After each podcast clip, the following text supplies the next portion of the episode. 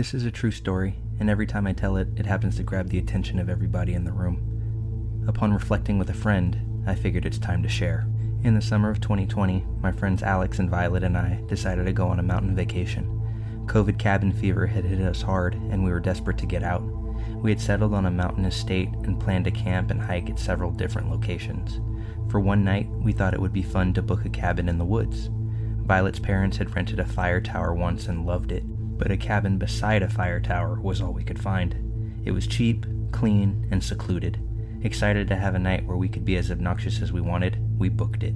In the weeks leading up to the trip, we decided it'd be a great idea to drop acid at the cabin.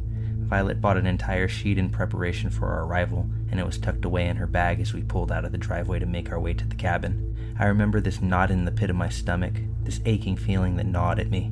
I told Alex and Violet there was no way we could drop acid that night, and Violet was pissed. We turned around and got into a massive argument, but I stood my ground.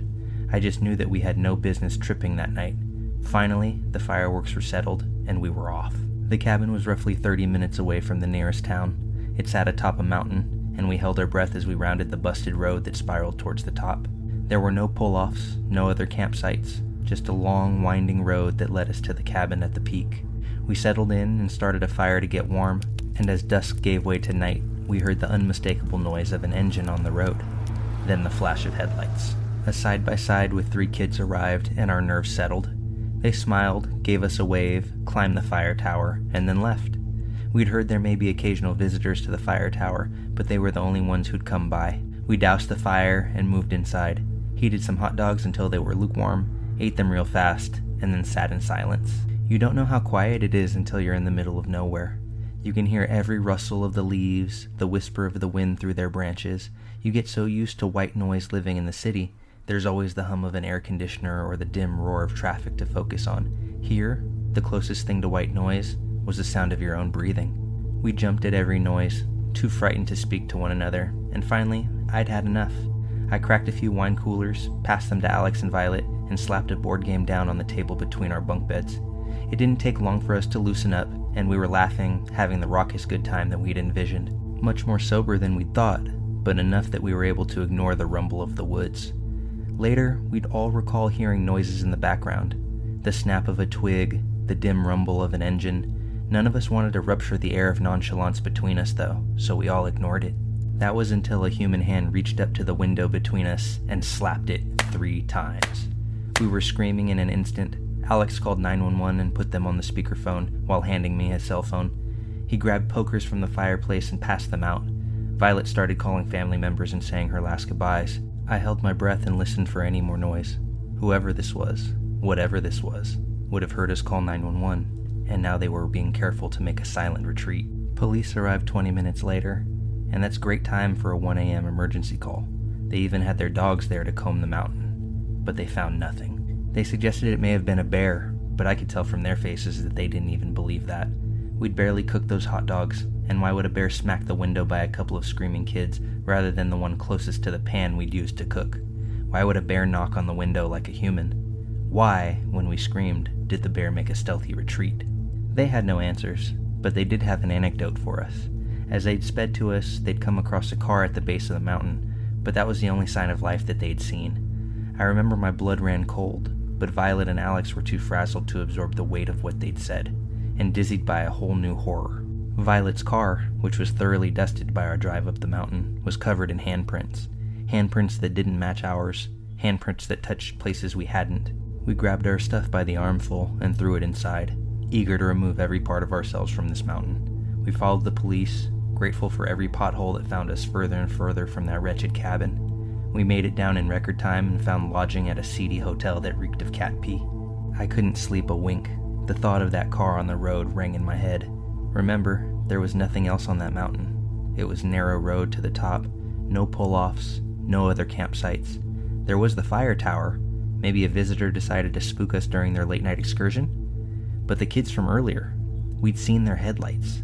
Whoever did this had stopped their vehicle further down the road and hiked the rest of the way. They didn't want to be spotted. They wanted silence, secrecy.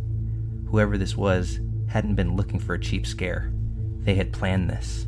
I don't think I'll ever know what the person on the mountain wanted from me.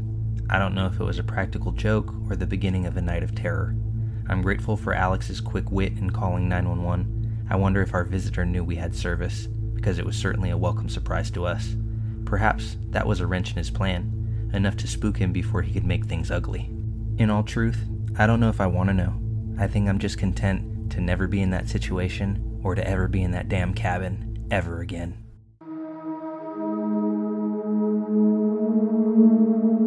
My sister, my mom, and myself have been trying to make sense of this for the past couple of hours, and the facts get less comforting the more we compare our experiences of that night.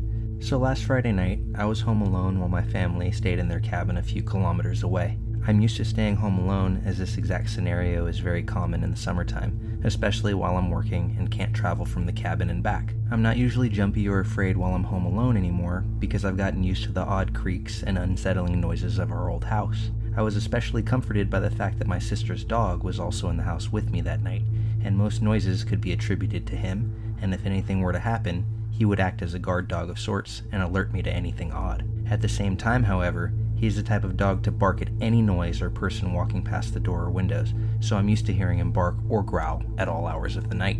Even so, this past Friday, the sound of his barks at nearly midnight were disconcerting to say the least. Despite my comfort with staying home alone, I'm still terrified of the premise of a break in or some other uninvited human interaction at midnight. I let him bark for a few seconds, telling myself if it was just someone walking past our glass door in the adjacent alleyway, he would quiet down once they passed. Needless to say, that's not what happened. He kept barking and growling for a few moments too long, and I finally got out of bed and walked upstairs to check it out. As I'd expected, he was standing alert at the glass door. I was comforted for a moment until I walked over ready to close the curtains and go back to sleep, and saw the door open about two or three inches. I froze. I had let Bosco the dog out earlier that night, but I know I closed the door. I have never left this door open. I'm an especially paranoid person with bad anxiety, especially concerning break ins and the like, so I would never, home alone, forget to close that door. I'm 100% certain. But at the time, I didn't let myself think about those facts or even acknowledge that I could not have left the door open, because I knew it would send me into a spiral, possibly even a panic attack if I didn't explain this away. I closed and locked the door, double checking that it was certainly locked. Using the flashlight on my phone, I looked around the entire second floor of my three floor house including closets and other reasonable hiding spots just to put my mind at ease, and upon finding nothing, I went back downstairs to my room. As I was down there trying to push away the fear, I could hear Bosco walking around on the floor that doubles as my bedroom's roof. I thought I was overthinking it when it started to sound like human footsteps accompanied by Bosco's footsteps. He walks around for about 10 minutes before I put in my earphones and talk myself down until I can fall asleep. At about 2 a.m., my sister comes home from work. I woke up a few minutes before this to Bosco in the basement, whining at my bedroom door. When I got up to let him out, my sister walked in, and we let him out the front door rather than the glass patio door, letting him in the same way. We talked for a while before I went back downstairs, and my sister went to the bathroom. I forgot about the door, busy with work for the next few days, and forgot to mention it to anyone until tonight. My sister and mom were home with me for a movie night while my dad and brother stay at the cabin. I remembered the door situation when we were picking out a horror movie to watch. I was sharing it as a creepy, almost funny story before my sister spoke up, saying that that same night, an hour or so after they got home, the door was open again. The same door that I remember locking from the inside and that hadn't been opened since earlier that night. My stomach dropped, and I started shaking the second that this was revealed.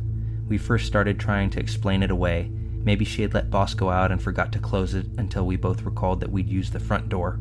Then we were trying to justify a reason someone would break in to not steal anything, and proceed to stay for two hours before leaving. Ultimately, I realized that I quite possibly locked someone in the house with me, then forced them to hide upstairs while I searched the second level of our house. Then, this hypothetical person would be trapped up there, not knowing that this house was not empty, and there was a dog who would bark if they showed themselves again, alerting me to their presence. Then, when I was in the basement and my sister was in the bathroom, they ran out the glass door, which is timed perfectly to when they found the door open once more, much more wide open than when I found it originally. Perhaps they left it open the first time for a quick escape, or to stop the loud sound of it meeting the door frame. Either way, it ties together too perfectly for me to reasonably brush it off. I know it's unlikely, especially with nothing missing, but in this small town there have been many reports of break ins with nothing being taken many, many times, so it's not as unlikely as it may be in the bigger city. I just can't make sense of this, and I'm shaken up thinking of the possibility of someone being in my house while I was asleep, alone in the basement. There's a part of me that doesn't believe it, but I can't shake the too many coincidences that all tie this together and making it as concerning as it is. Although I count my blessings every day that my searchings that night went empty handed and that I never came face to face with this person.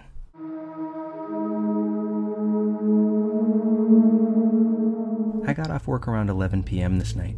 The sad part about this is that I volunteered for this shift. If I had never offered, I would have never experienced this. The apartment that I rent is on my college campus, and my campus is an open one, which means anyone can enter at any time. As a female, I guess that's pretty unnerving. However, I always carried a pocket knife and pepper spray to keep myself safe. I always found myself parking pretty far away from my apartment since most parking spots were already filled. I finally found a parking spot, but thank God I checked my surroundings before I got out. There was a fairly tall, grimy old man standing about 50 feet away from me. This sent chills down my spine because he stood so still almost like a mannequin. I could see his bloodshot eyes. They were wide open. Now I knew I wasn't getting out of the car, but what the man yelled to me made my heart pound out of my chest. Come here, pretty girl, he said with a slight, creepy grin on his face. I don't know why I did it, but I shot the bird at him, probably because I had a feeling he was a pervert or something. I put my car in reverse and backed out of the parking spot, keeping my eyes on the man. My heart pounded even harder when he started speed walking towards me. He was about 10 feet away from my car when I finally put my car into drive and stomped on the gas pedal. I literally drove to the other side of the apartments in a panic. I called my roommate slash best friend and told her what had just happened. I asked for her to wait for me at the door and to stay on the phone with me. I stayed in my car for about five minutes to calm myself down and gain some composure. I kept looking around to see if the guy had followed me. He was nowhere to be seen, and I didn't want to get out of my car. However, I had to get into my apartment somehow. I parked in a spot where my apartment wasn't too far anymore. I decided to book it towards my room. I had my best friend on FaceTime the entire time I sprinted. I flew down two flights of stairs until I finally was about a hundred feet away from my door. I saw my best friend waving at me. A feeling of relief came over me, if just for a few seconds. Now, I don't know if you guys have seen the movie Get Out, but just picture a grown man sprinting towards you. That's exactly what happened. That grimy old man hauled ass towards me, but this time he looked pissed. It was like a scene straight out of a horror movie. I don't know how he found me, and I don't know what his problem was, but I could have broken the national record for the 40 meter dash that night. I darted towards my door. Thankfully, I reached my apartment just in time. Right when my best friend slammed the door, the man's fingers got caught in the crack. He screamed and tried to shove the door open, but my best friend and I surprisingly shut him out. This happened about a year ago. My best friend and I never spoke on it, ever. I never saw the man again. I never volunteered to work another night shift. I never worked another night shift, period. And I never, ever shot the bird at anyone else.